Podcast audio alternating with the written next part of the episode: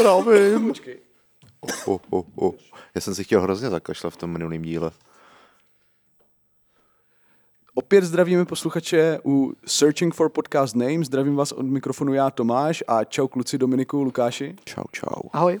Eh, V dnešním díle zase žádný franchízy, no jaká smůla, ale opět se držíme uh, toho, o čem jsme se vlastně bavili v prvním díle, a to zážitky z nějakých legálních uh, internetových platform a dominovat opět bude Netflix.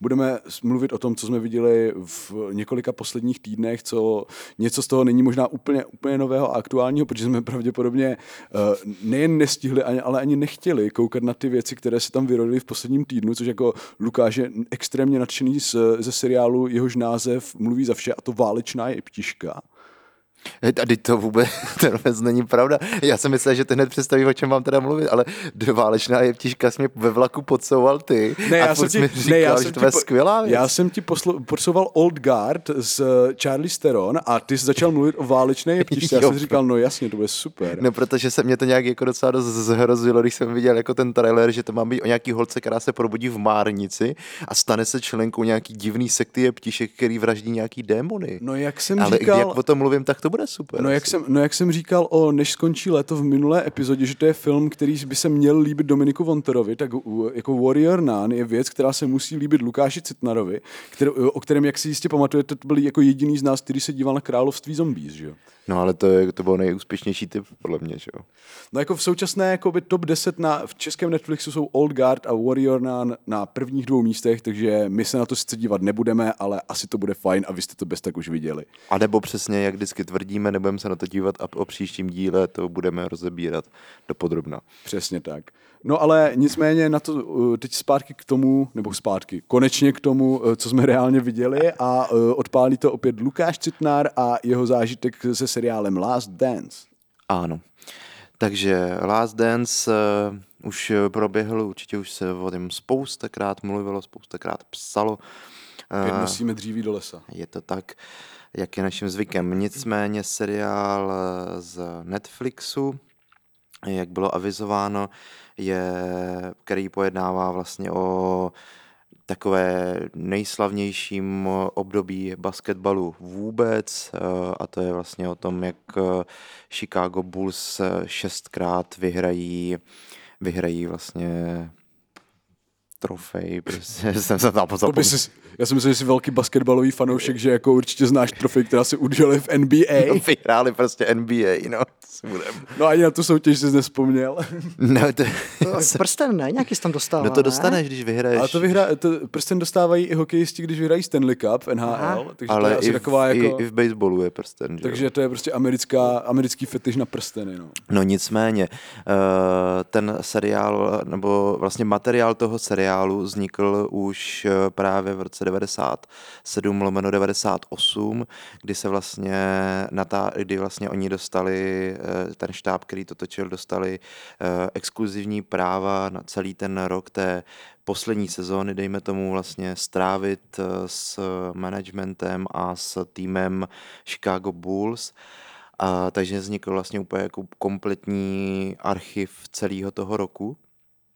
A následně měl eh, vzniknout právě o tom eh, dokument, jenomže vlivem jako spoust, asi spousty nějakých jako tlaků i toho, že si Michael Jordan nechtěl uh, hned, hned, potom, hned po tom roce ten seriál vypustit, tak to vlastně dlouho leželo dlouho, dlouho leželo netknutý, až se k tomu teď vlastně konečně dos- dostali tvůrci a jmenuje se Jason Hehir, myslím, ten, ten režisér. Je to Ty tak, jména máme dneska najetý, je to Jason- super, jsme extrémně připraveni. Jason Hehir se jmenuje. Hehir. Hejr, tak jestli minule Dominik říkal, že si není na, na 100% jistý, jestli vyslovuje nějaké jméno správně, tak si, jsem si teď na 100% jistý, že ty ho vyslovuješ špatně. nejsem vůbec jistý, já jsem, jsem jistým tím Jasonem, jako jo, takže Jason je docela, to je docela to bezpečné. je no, v pohodě, že jo, to je v pohodě. No nicméně, teda o čem ten seriál je, že jo? Jo, počkej, ty jsi o tom ještě nemluvil. Ještě jo? ne. No, no prostě... Lukáš už si klepe na hodinky. Je to, je to prostě o tom, že uh, seriál za, se zaobírá celou kariérou Michaela Jordana, tým, uh, jak, b- jak byl draftovaný, kam, uh, jak, uh, jak hrál basketbal To na je o vejšce. Mikým, jo. No jistě, tak on je celá ústřední postava toho, že jo. Ty jo. No a vlastně to popisuje úplně dopodrobná eh, všechny vítězství, všechny jeho i osobní pády, ale vlastně zároveň to popisuje i veškerý jako lidi, kteří byli kolem toho, toho, toho zázraku, dejme tomu, že se vlastně šestkrát vyhrál, vyhrála ta NBA v tom Chicagu. No, co je vlastně jako devízou toho seriálu, tak je to, že přesně to, díky tomu, že mohli rok s nima točit, tak to má neskutečně neskutečně jako komplexní archiv toho roku, ale zároveň uh, se tam dost využívá přesně těch uh, záznamů z těch starých starých zápasů. Co je pro mě fascinující, tak jsou záznamy i z těch univerzitních zápasů, které tam jsou. A vlastně obsahuje to, dejme tomu, jako všechny důležitý hráče skrz, skrz celý, to, e, celý to pole těch týmů, takže vlastně nejenom, že tam vystupují ty lidi z toho Šikáka, ale zároveň tam vystupují i protihráči, i, i cizí trenéři.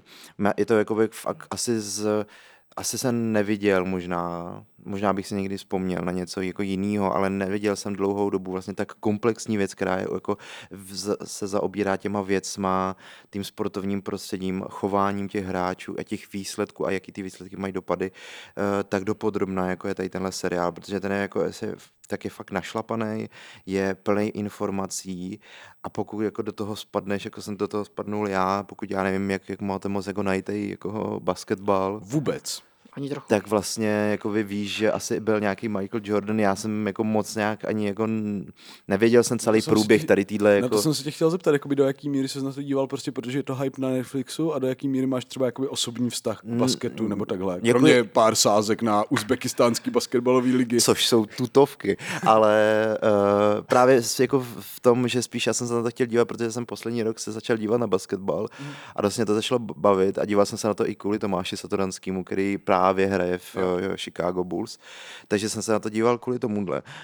Ale co jsem chtěl vlastně teda ještě, abych se nějak jako dostal i k struktuře toho seriálu, tak vlastně ono to je, je to zvláštní tým, což může jakoby v některých jako lidech uh, vyvolávat vlastně jako dost velký zmatení, protože on jakoby dost skáče v časech, ale ne jenom jakoby v rámci, v rámci třeba jedenkrát, dvakrát za díl, ale jako děje se to desetkrát, dvacetkrát za ten díl. Jo? Že vlastně... proč, proč, proč? On, to je vlastně to, že je vlastně teasing on, na tom, o čem budu mluvit já.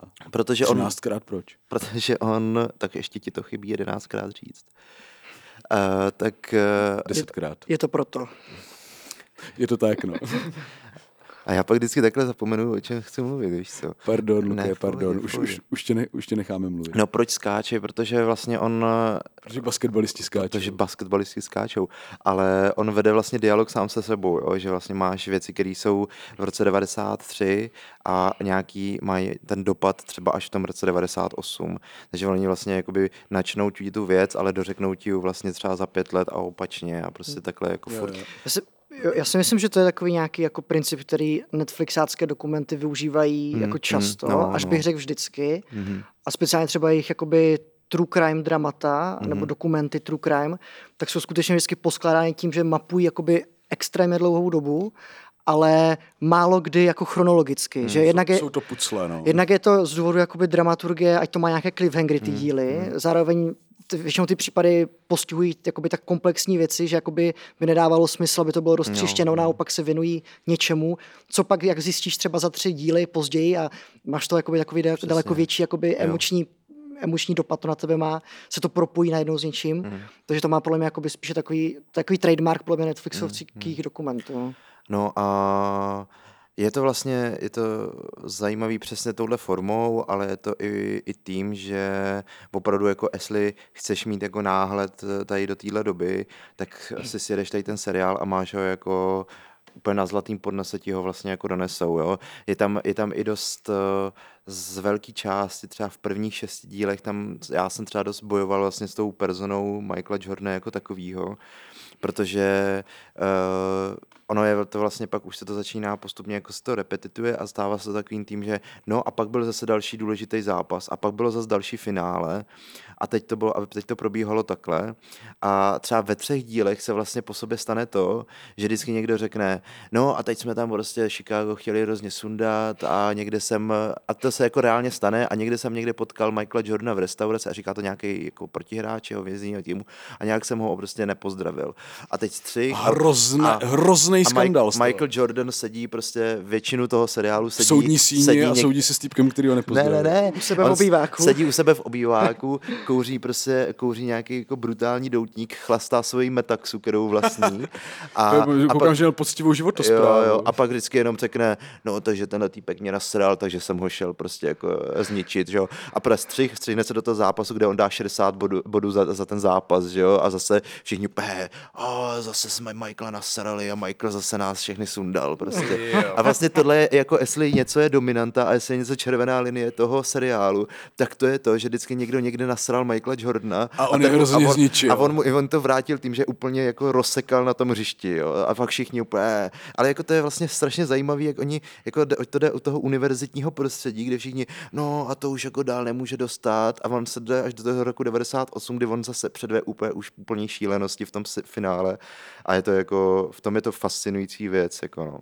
No v čem v tuhle chvíli? Jakoby v té osobnosti toho Jordana nebo v tom, jak je v to V osobnosti toho Jordana, no. V tom, v tom, v tom jako co já si, je to za člověka. Já si totiž dovedu představit, že by mě bavil přesně stejně strukturovaný dokument o Vejnu Greckým a o období, kdy Edmonton Oilers v, 18, v 80. letech minulého století vyhrávali jeden Stanley Cup za druhým. Ale to protože jsem extrémní fanoušek NHL ale eh, má jakoby ten dokument opravdu jako co nabídnout i člověku, který jako o basketu jako neví nic já a myslím, nebav, že, nebaví je, ho jako sledovat myslím, že to je, tenhle ten bizarní americký sport. Jako já myslím, že to je funkční, jo, protože ono, ono se ti to, když se do toho fakt jako zahloubáš, zadíváš, tak vlastně jim začneš hrozně fandit, že jo, tak jim vlastně, tak jakoby, pro, myslím, že naopak, že když ty věci neznáš, tak si je s něma můžeš znovu prožít a vlastně je to, jak kdyby jakoby se poprvé na ty věci díval. Jasně, že... jako když se díváš na rivaly a nevíš, jak ta sezóna dopadla. Přesně tak, no, nebo když se díváš na Nagano a nevíš, jako co bylo což Nagano. Jako, což je kůmšt, podle mě. No, jako znám taky lidi, chodí mezi námi. Tak jo. mi je prosím tě nepředstavuj. no, nicméně já doporučuji určitě si dát Last Dance. Pět z pěti. Pět z pěti. No, já budu při další položce velmi stručný, už jsem týzoval, že to bude proč 13krát proto, čtvrtá série kultovního seriálu 13 Reasons Why. No, uh, viděli jste první sérii? Super. Já ne. Já, výborná. Výborná. Druhá série šla dolů. Taky jsem to neviděl. Série, nevýborná. Třetí série šla taky dolů. To jsem taky neviděl. A čtvrtá série, která teďka vyšla, je to to nejhorší, nedívejte se na to a já končím. Můžeme pokračovat u další položky. Já jsem to taky neviděl, tu čtvrtou. Další položku nám představí Dominik Vantor. A je to jeho oblíbená Eurovize. Je to má oblíbená Eurovize, kterou nesleduji. Zpíval jsi? Nespíval jsem. Uh, Eurovize, kterou nesleduji, nicméně je to film, uh, ve kterém hlavní roli stvárňuje Will Ferrell a Rachel McAdams. Hrají tam uh, islandský, chtěl jsem říct islandský pár, ale on to vlastně není pár, on to spíše jakoby pěvecký pár. Islandské duo, které se dostane na Eurovizi, protože to je velkým snem postavy Villa Ferrella, eh, který se tím snaží dokázat svému otci, že za něco stojí. Jeho otce hraje eh, výborně eh, Pierce Brosnan v tady tom filmu. Po, po, počkej, počkej, počkej, počkej. Pierce Brosnan? Tam je Pierce Brosnan. Ma, Pierce Brosnan. Hej, to, proč mi to neřekl? To bych, to bych se tady o tom s tebou bavil teďka momentálně. Hraje tam Pierce Brosnan Brosman. Brosman. extrémně svůdného, galantního, Jamesa Bonda, krásného chápeme. Islandiana. A zpívá jako v Mamma Mia. Jakoby i to, že Pierce Brosnan hraje Islandiana. to je naprosto geniální. A odpovím někdo, jestli tam zpívá jako v Mamma Mia, nebo ne? No, tak to musí odpovědět Dominik. Pierce Brosnan v tom filmu, mám pocit, nespívá nikde. No, ten film dost možná zachraňuje. No. Protože on samozřejmě, tak jak si to tady ten film asi žádá, protože co si budeme, je to, je to jako velmi jako schematický a jako docela stereotypní příběh o tom, jak se z dvou lůzrů uh, stanou hvězdy, respektive ten film sleduje cestu, jak se z nich možná stanou hvězdy, protože to je jejich velkým snem. Uh, já teda Eurovizi nesleduju, uh, vím jenom, co to já je. Docela jo, je to bizár. No právě, já myslím, že pro všechny lidi, kteří... Hodně lidí určitě zná Končitu Wurst, Jo, jo, jako, jo. jako legendární vousatou zpěvačku, kterou je mnohokrát parodoval i třeba Leoš Mareš a podobně. Ta se opravdu dostala do takového celosvětového popkulturního povědomí, ale ono jako Eurovize zrodila, jak všichni víme, třeba i Abu, abychom navázali na toho Pierce Brosnana, eh, finskou metalovou skupinu Lordi, Mhm. že jo, a podobně. Je to poměrně velká věc a opravdu tam se, se u toho člověk jako může velmi pobavit. No, No, můžu taky něco říct, Tome, děkuji. Já Jo, jsem jo, tady jo, taky. jo, jo. Eurovize, prosím Dominiku, je to tvoje. Ne, ale ty si jako hezky jako nastřelil, jak eh, strašně cringy je to vlastně celý formát, tady ta, tady ta celo, celoevropská vlastně soutěž. Uh, a myslím si, že ten film jakoby velmi dobře tady ten, jakoby, tu cringy nát, náturu a vlastně ten, toho ducha, toho vlastně, jak všechno je tam strašně bizarní, velmi dobře postihuje. Docela vlastně zajímavým způsobem, protože ten film si z Eurovize a z těch účastníků jako dělá velkou srandu, ale nikoli takovým jakoby zesměšňujícím způsobem. Naopak je to, myslím, taky tím, že vlastně Will Ferrell se nechal slyšet, že už od 90. let je velkým fanouškem tady té soutěže, protože, jestli se nepletu, tak jeho manželka je švédka, která ho vlastně představila eh, tady tomu konceptu tady té soutěže Eurovize. Takže on už jakoby teď 21 let nejméně je uh, velkým fanouškem tady té soutěže a sleduje to. Takže to je víceméně jeho vysněný projekt. Ten film ve velkém jakoby sází na takový ten jakoby stupidní humor Vila Ferrella, který prostě je v jeho filmech jakoby napříč a jako je to něco, co se někomu může nelíbit a někomu se to naopak moc líbí. Na mě osobně, já jsem eh, včera viděl, nebo předevčera viděl film Zprávař s Vilem Ferrellem, který je úplně, úplně příšerný, To bude dis, jo. to bude dis. ale v Eurovizi mi vlastně přijde, že uh, i vlastně tím, jak je v tom filmu vlastně vážně brán ten jeho sen, tak uh, mu ta role velmi sedla, je to fakt jeho vysněný projekt, takže veškeré scény, ve kterých Will Ferrell se jakkoliv pitvoří a má jakékoliv prostě prapodivné narážky a dějí se prapodivné věci jakoby v rámci toho příběhu, tak jsou jakoby nesmírně vtipné, ten film má jakoby šílenou production value, to fakt vypadá normálně jak velkofilm mi přijde. Je to krásně nasnímané, všechna, Netflix si zase plácl přes kapsu, všechna, všechna ta Eu- Eurovision představení, která vznikla v rámci toho filmu, tak jsou jako úplně jakoby přepichově pintlich, jako je tam technika neskutečná.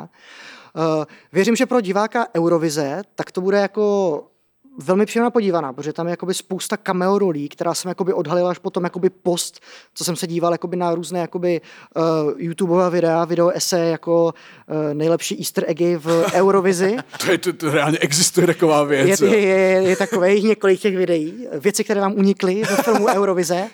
Eh, Je tam úplně geniální singalong scéna, ve které se objeví asi možná 30 účastníků Eurovize napříč možná 20, 20 let éry vlastně tady té soutěže od nějakého začátku tohoto tisíciletí.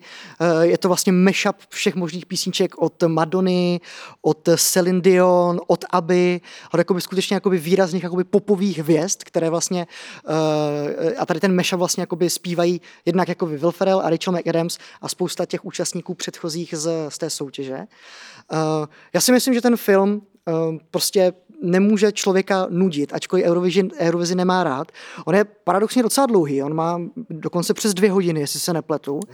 A v některých... To není mo- 80 minut. No. to není 80 minut. V některých momentech jsem si říkal, ty jo, tam už se stalo tolik věcí a podíval jsem se na tu, na tu časovou osu na Netflixu a třeba bylo jenom 40 minut pryč, že? Já říkám si, co se tam v tom filmu ještě musí všechno stát, aby se naplnila ta stopáž. Ale ten film mě vlastně fakt příjemně překvapil. Um, je to jako vystižení toho jakoby cringy, Eurovision jakoby konceptu. Uh, je to vlastně hrozně stupidní, ale zároveň jakoby chytře udělaná satira, která ve výsledku je takovou jakoby velmi příjemnou večerní jednohubkou.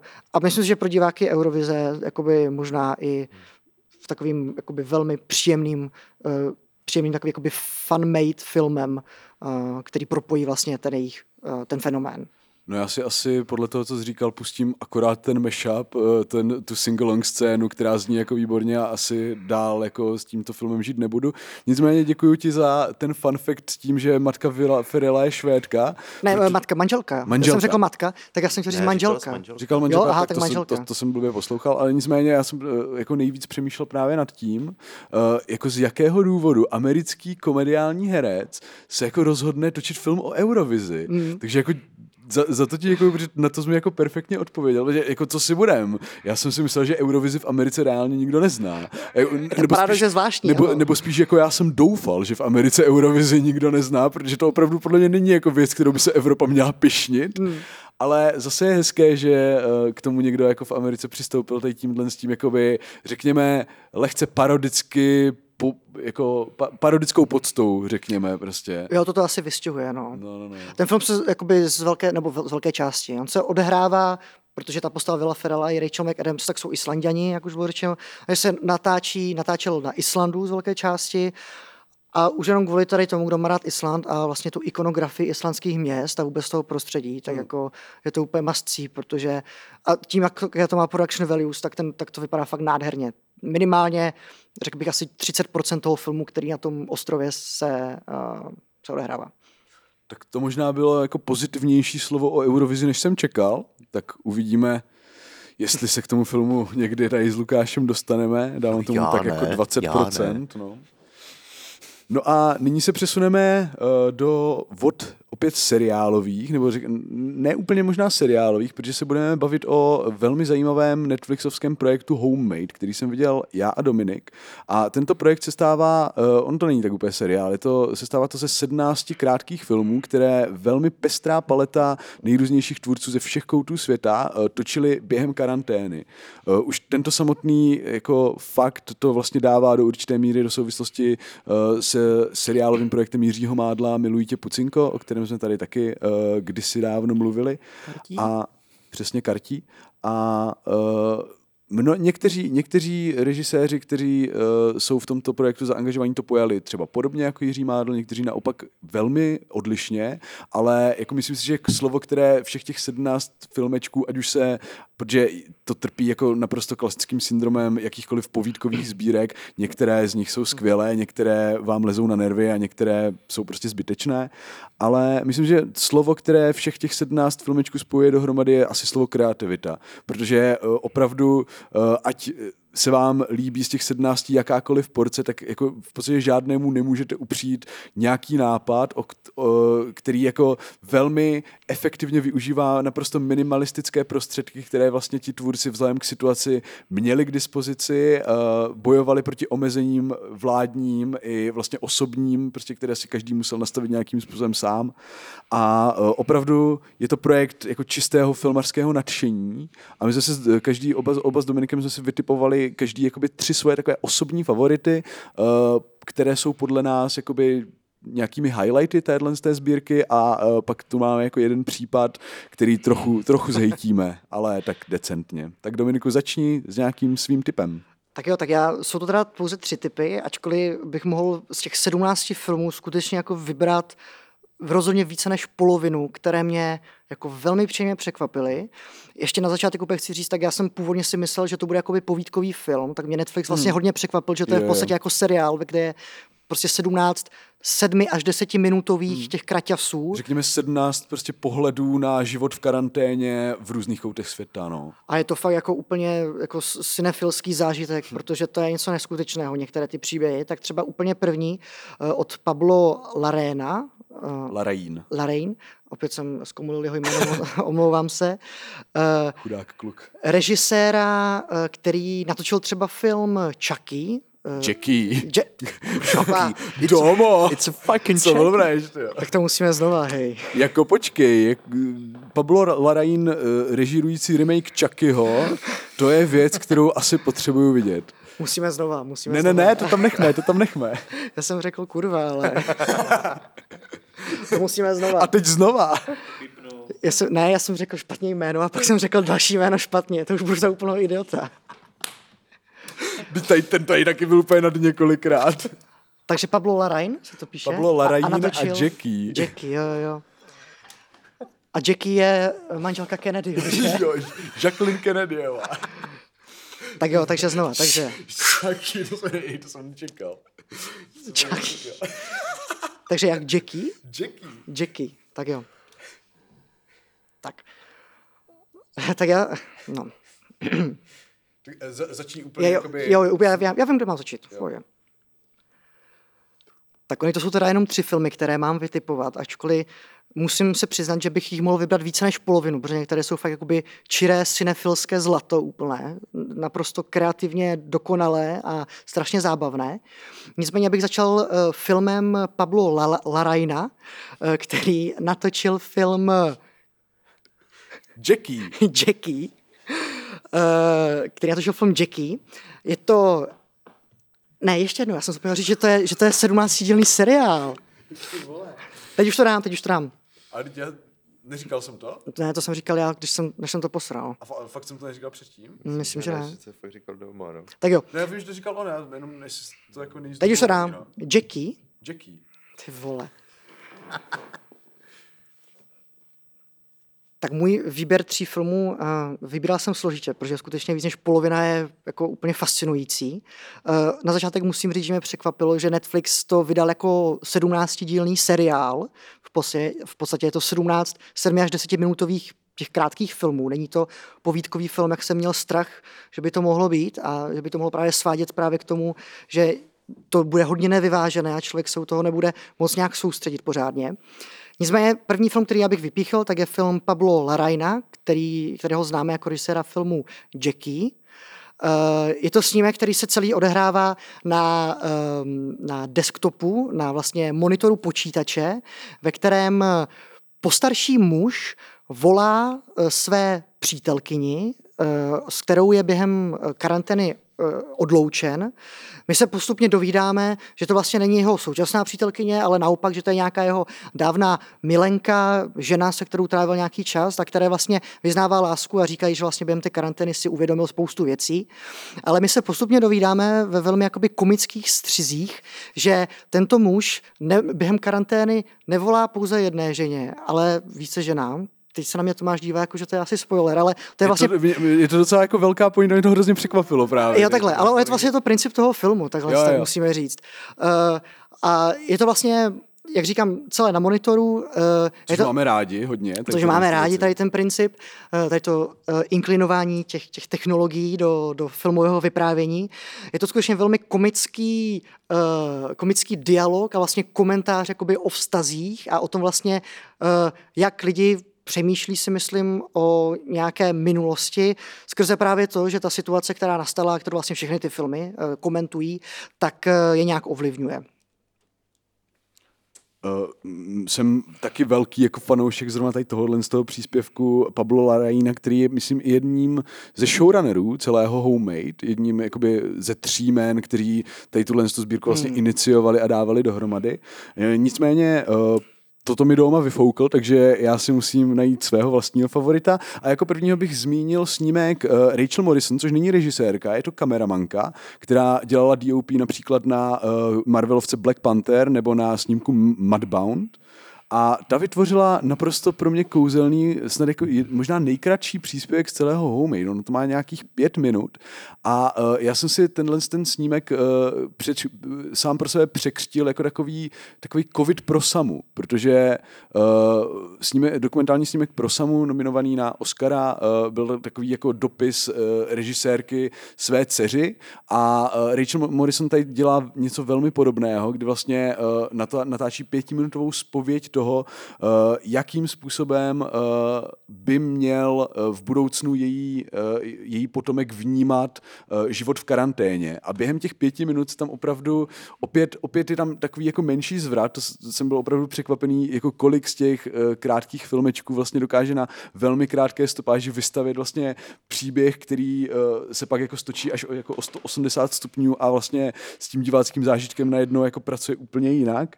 A uh, opravdu je to uh, snímek, který jako z této 17-dílné sbírky podle mě nejlépe vystihuje tu situaci uh, nebo, nebo nějaký pocit lidí v karanténě, kteří vlastně uh, jsou nuceni žít, i když uh, vlastně ten život už najednou, najednou vypadá úplně jinak.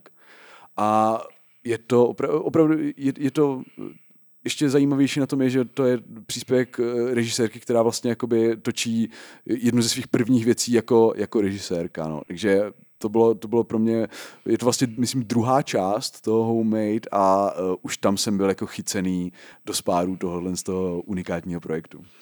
Další film, nebo krátký film, který já bych vypíchl, tak je film režiséra Johnnyho Ma, uh, japonského tvůrce, uh, jehož filmografie jak jsme se teď dozvěděli, Taky není úplně před, bohatá, před, hra, no. před natáčením, není zas tak bohatá.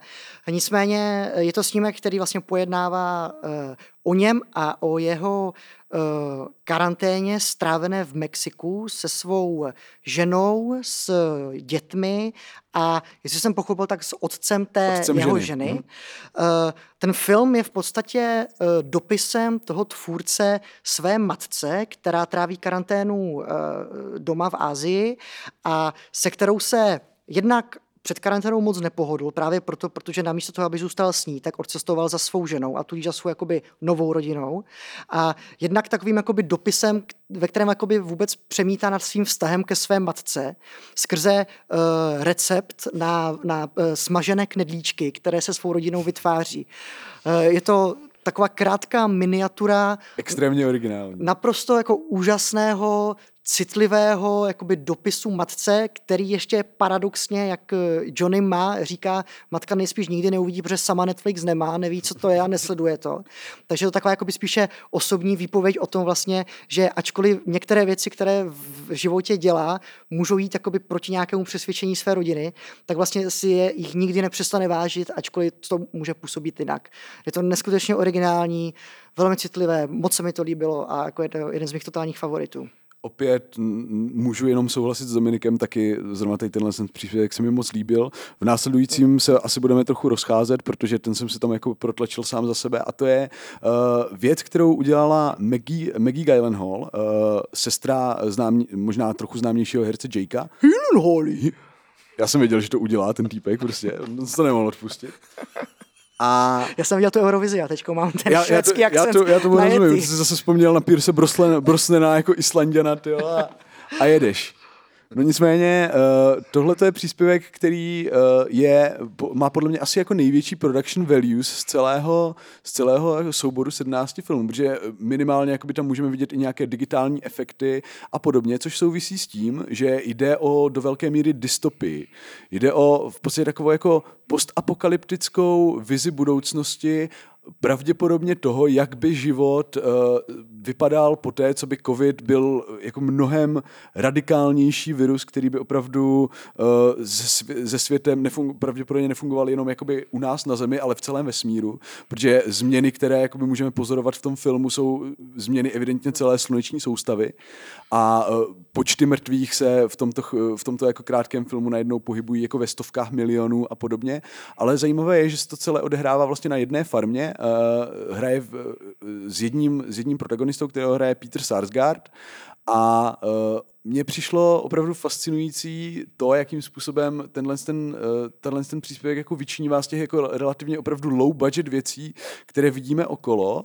A uh, myslím si, že i jakoby filmařsky je to velmi působivě čistě jakoby filmovou řečí odvyprávěná záležitost, ve které se neřekne ani slovo. Eh, jediné, co vlastně slyšíme, je jako rádiový doprovod, který nám to celé kontextualizuje a přišlo mi, že eh, to je rozhodně jako nejodvážnější eh, z této celé sbírky jako, je to jediné, které, které si jakoby klade, klade za cíl uh, přemýšlet nějak dopředu a nejenom tématizovat to, co se reálně děje, ale i to, co by se třeba mohlo dít, kdyby to bylo prostě mnohem horší. To mi na tom přišlo zajímavé a uh, vyčnívající z toho, co jsme viděli v těch 16 ostatních příspěvcích. Podle mě docela vyčnívá i jeden film, který je naopak velmi antinarativní a je to vlastně závěrečný film celé té série režisérky Anny Lily Amirpur. Uh, jejíž teda debitový film Sama nocí tmou, upírský western, považuji za asi jeden z nejhorších filmů, který jsem v životě viděl. Tak o to více mě, o to více mě překvapilo, že vlastně její film nebo příspěvek do tady té série je něco úplně skvostného. Uh, jde vlastně o to, že režisérka Annalily Amirpur projíždí vyprázdněným uh, Los, Los Angeles, Angeles. Uh, na svém kole ulicemi uh, prázdných prázdnými ulicemi, kde nejsou žádní lidé, žádná auta, je to právě během toho jakoby nejtužšího lockdownu v Americe. Přičemž to zásadní je sdělováno nejen skrze ten obraz, kdy vlastně to, eh, to vyprázdnění toho prostoru doplňuje eh, monolog, který čte Kate Blanchett a ve kterém se uh, vlastně jakoby vyjadřuje skrze slova režisérky vlastně k situaci, která nastala. A vlastně k tomu, jak se celý svět zastavil a vlastně k tomu, k tomu jak, se, jak lidi začínají uvažovat a vlastně k tomu, co to vůbec v nás probouzí.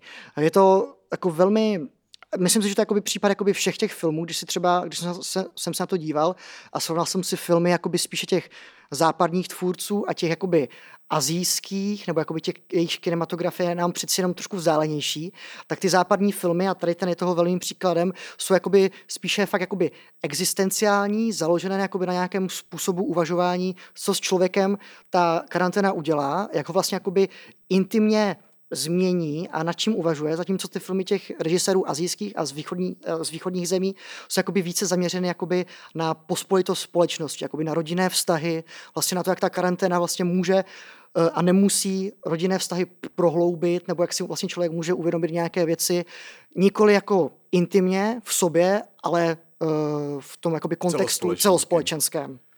Velmi individuální je naopak snímek Sebastiana Šipera, eh, německého režiséra, který předtím například natočil na jeden záběr eh, udělaný snímek Victoria. A eh, ten v tomto snímku sám hraje a nejenom jednou, jenom tak mimochodem. A je to opravdu celé jako zamyšlení nad tím, co s člověkem vlastně dělá uh, fakt, že je zavřený v jedné místnosti de facto sám se sebou a neustále vykonává ty samé rutiny stále dokola. My vidíme režiséra, jak si vaří špagety, jak si stříhá vlasy, což tam má jakoby svoje další jako narrativní konsekvence a jak hraje na kytaru, snaží se skládat nějaké písničky a podobně, ale ve výsledku to vždycky skončí tak, že zabrnká tři akordy a uh, zaspívá jako jeden, jeden nějaký line a který se většinou týká toho, že vlastně v současné době prostě není co dělat a jediné, jakoby, jak se můžeme zabavit, je opravdu například točit filmy a být kreativní. Takže si myslím, že panu Šiperovi možná během karantény trochu jebalo, eh, což jakoby asi nebude jediný podle toho, eh, jak vypadají i ty ostatní filmy, ale eh, je to podle mě poměrně jako produktivní jebání, když to takhle řeknu, protože opravdu většina těch filmů je velmi, velmi, velmi originálních, velmi kreativních a jsem velmi rád, že takový, takový projekt prostě vzniknul, protože nám to hezky, hezky jako eh, zacykluje celou tu situaci s covidem, celou tu karanténu a myslím si, že je to projekt, který je velmi cený. Na velmi kontraproduktivní jebání v hlavě zažíváme při sledování filmu, který jsme, na kterém jsme se shodli, že je asi je nejslabší. Jeden z nejslabších. No. Uh, Paradoxně, protože uh, to je pravděpodobně věc, o které budou mít jako lidi velké očekávání. Nejspíš ano, je to totiž uh, a řekl bych snad i debit, jestli se nepletu. Myslím si, že jo. Myslím si, že jo. Asi, asi ano. Eh, debit uh, Kristen Stewart, uh, která se natáčí ve svém kalifornském bytě v momentě, kdy jí za oknem cvrká cvrček a ona nemůže spát. A celou dobu se drží za hlavu a říká I need a break. A, a já jsem říkal, Kristin, tak si ten break dej a neotravuj nás s tím. Je to přesně to, co jsem asi vypíchala i předtím, že je to film ryze západní tvůrkyně, který je velmi, velmi, egocentrický. velmi egocentrický a vlastně velmi úplně, úplně o ničem, protože jakoby vlastně nikoho moc asi nezajímá jak to je, když Kristen Stewart špouchá Potře- na maják. Potřebuje pauzu no, a slyší cvrčky a nemůže kvůli tomu spát. No, kluci, nebudeme si lhát, docela nám uh, utíká čas, takže uh, vaše milované skoro na mizině, které jste chtěli řešit, asi přeskočíme. Co My jsme chtěli jenom říct, že to je a že se na to podívejte. Je to, je to v, uh, třídělná série tvůr, od tvůrců uh, Liny, a hlavní roli v ní představují svární herci z Ostrovského divadla Mír. Je to taková taky velmi rychlá reakce, velmi vtipná reakce, na jednu stranu lokální, ale na druhou stranu jakoby asi velmi univerzální na to, jakým způsobem se eh, divadelníci a kultura v Česku musela vypořádat s eh, koronavirovou krizí. Je to teda komedie, takže kdo má rád mhm. eh, ostravský humor divadla Mír, tak je to určitě pro něj jako dělané. komedie. No a teď, Luke, eh, hrozně rychle nasyp, o čem eh, chceme mluvit na závěr. Eh, velmi stručně představ děj a film. No, chceme mluvit o novém filmu Spike Leeho The Five Blood a já teda jsem jako... Dominik Vontor už blije? Já teda jako jsem jako z toho smutný, protože já už se jako od začátku tohle podcastu snažím procpat Spike Leeho a stále se mi to... máme zhruba tři minuty, abychom máme vyřešili jeho poslední film. Tři minuty, protože abyste pochopili, tak eh, nám zavřou budou, kde nahráváme, takže... Takže možná bude jiný lockdown. takže to možná bude delší. Eh, no nicméně Da Five Blood je příběh čtyř... Uh, Bratrstvo pěti, bratrstvo kdyby pro, pěti, pro ty neanglicky mluvící. Těch čtyř po, postarších afroameričanů, kámošů z větnamské války, kteří přijíždí zpátky do Větnamu, aby si vyzvedli uh, bednu se zlatem, kterou tam během vojenských válečných časů uschovali. Uh, Spike, uh, jak, je, jak je jeho jako jak je jeho... Dobrým zvykem. Dobrým zvykem je to spojení. Uh, vlastně... O, je, nastř... je to dobrý zvyk? Nastřeluje... No, to musí říct Lukáš Citar, který jako jediný nakoukal jeho jako pravděpodobně nejtěžší kousky. Jako je, je třeba Malcolm X a Shirek. Shirek je nejlepší film. A... Už to padlo. Uh, takže... Uh, vlastně kombinuje spoustu jako postupů, spoustu přístupů a spoustu tematických, eh, spoustu tematických rovin, jak dělá ve většině svých filmů, jako v třeba právě jak nedělá v Black Kingsmanovi, ale v ostatních jako věci, jako je třeba právě No, no, no to v tom Black Clansmanovi to je, že jo. Ale ne, ne v takový míře, jak je to je v těch jeho dalších no, filmech. Spíš je to no. organičtější. No, prostě, no. no, no, vlastně snaží se i s nějakou svou úvodní montáží uh, mluvit o zapojení afroameričanů v všech jako vlastně válkách, kde tu pojímá nějakou historii vojenství a účasti afroameričanů od občanské války až právě pro po Větnam a uh, dává to na tom příkladu, že Amerika jako společnost vlastně po každé válce slibovala těm černochům svobodu, a za kterou teda budou bojovat a oni za ní vždycky bojují a pak vlastně nedostanou.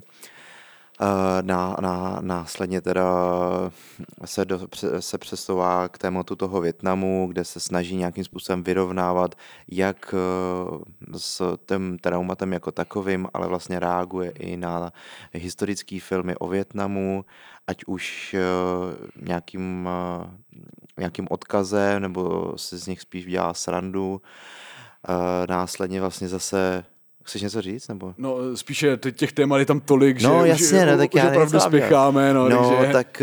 Uh... Spíše, tak jak se nám to líbilo? No je to hrozně těžký, no, protože já ho, já ho mám rád, já ty filmy jeho vlastně mám rád, ale je to, zároveň je to přesně trpí to tím, že tam těch témat je strašně moc, že si vlastně nevybere to hlavní, to dominantní, že tam eh, opět, jako, když to řeknu jako na férovku, jako narve zase ten svůj, ten svůj protestant jako vůči společnosti, vůči jako všemu vlastně, co ho sere, a vůči tomu všemu jako ukazuje prostředníček a pak jako nevíme vlastně, co si teda z toho filmu vzít, protože mnoho, častokrát mluví sám proti sobě. No, jako ale má to zase, má, má to opět zase jako přestřelenou stopáž. Dvě a půl, tě, ty dvě a půl hodiny opravdu jako bolely. To, což on prostě to, musí, to což, musím říct. Což je jeho dalším ten, nějakým jako trademarkem. Já no. jsem se na ten film docela těšil a říkal jsem si, tyjo, jako dvě a půl hodiny, to znamená, že Spike prostě opravdu natočil jako velkofilm, v podstatě jako Netflixovský, to je to jako oterskou jako šílenost typu Irčan, prostě od Scorsese nebo něco takového. Nicméně uh, u Irčana jsem netrpěl zdaleka tolik jako u The Five Blood, abych řekl pravdu, no, protože ten film opravdu, on, on je svým způsobem dynamický, ale ve velké, do velké míry trpí jakousi jako uh, nepochopitelnou snahou skombinovat opravdu, uh, nebo ne nepochopitelnou, spíše nefunkční snahou skombinovat nějakou jako až Bčkovou žánrovku o cestě za pokladem s nějakým jako politicko-sociopolitickým statementem. Uh, ten Spike Lee tohle to umí kombinovat, to víme moc dobře. Viděli hmm. jsme Black Clansmana, viděli jsme prostě 25. hodinu, ale v Bratrstvu pěti uh, najednou jako máme film, který dvě a půl hodiny sleduje uh, čtyři jako starý, starý páprdy, jak uh, jdou za pokladem a uh, nějakou úplně ne, jako neskutečnou béčkovou náhodou jej najdou. Uh, vidíme do toho jako přestřelky, úplně šíleně nadsazené násilí a podobné věci, ale do toho máme nastříhané záběry Martina Luthera Kinga a jeho projevů a evidentně se to chce, jako extrémně chce vyjadřovat k, jakoby, jednak k trumpovské politice a k tisícům dalších věcí, které najednou vůbec nekorespondují s tím, co se v tom filmu reálně děje. No. Jako pro mě osobně to bylo fakt nekoukatelné, protože mm, pro mě to mělo ještě navíc takový jakoby spíše jako žánrovitě to byla taková spíš jakoby esej a jiskře to, jak moc jakoby využívá takových těch zvláštních jakoby prostřihů na jakoby archivní materiály, které vlastně nějakým způsobem komentují ten děj, který už je ale jakoby sám komentován v těch dialozích.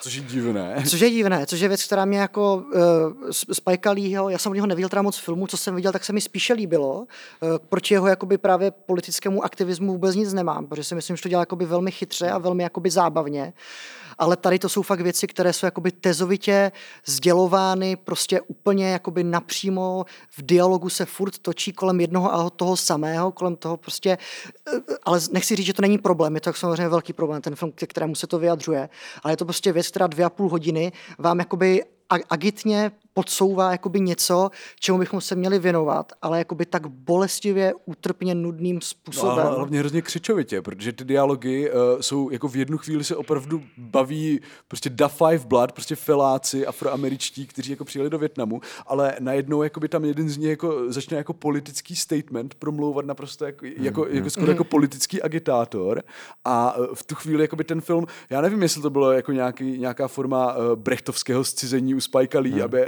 jestli to byl opravdu záměr, ale pokud ano, tak na mě třeba fakt, fakt nefungoval. Já, jestli teda můžu, teda poslední věc, uh, asi to, asi, to, asi to uzavřu. To uzavřu. A jakoby jenom k tomuhle, že vlastně uh, ono v těch svých předchozích filmech, ať berem ty devadesátky, což byly prostě i Do the Right Thing, nebo Get on the Bus, kde vlastně, nebo i to Shirek, teď vlastně z, z, už z novějších časů, se vlastně vyjadřuje k těm věcem, jak jsi říkal, ale vlastně bere si, ty, bere si ty jednotlivosti a na nich staví i celý ten film. A tady mám pocit, že nevím vlastně proč.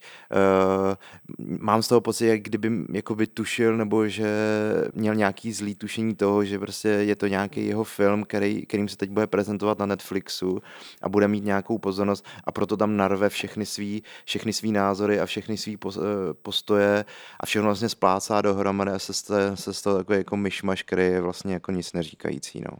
Ono je to do určité míry fascinující, možná se na to jako podívejte, ale je to fascinující spíše jako opravdu ten fail toho autorského režiséra, který jako evidentně dostal od Netflixu velkou svobodu a tak úplně si s ní asi ne, neporadil nebo nevěděl rady. No. no. Takže tak. Takže tak. Děkujeme za pozornost a doufáme, že se zase brzy uslyšíme a děkuji Lukemu a Domovi. Mějte se krásně. Krásné léto. Než skončí léto. Sentinels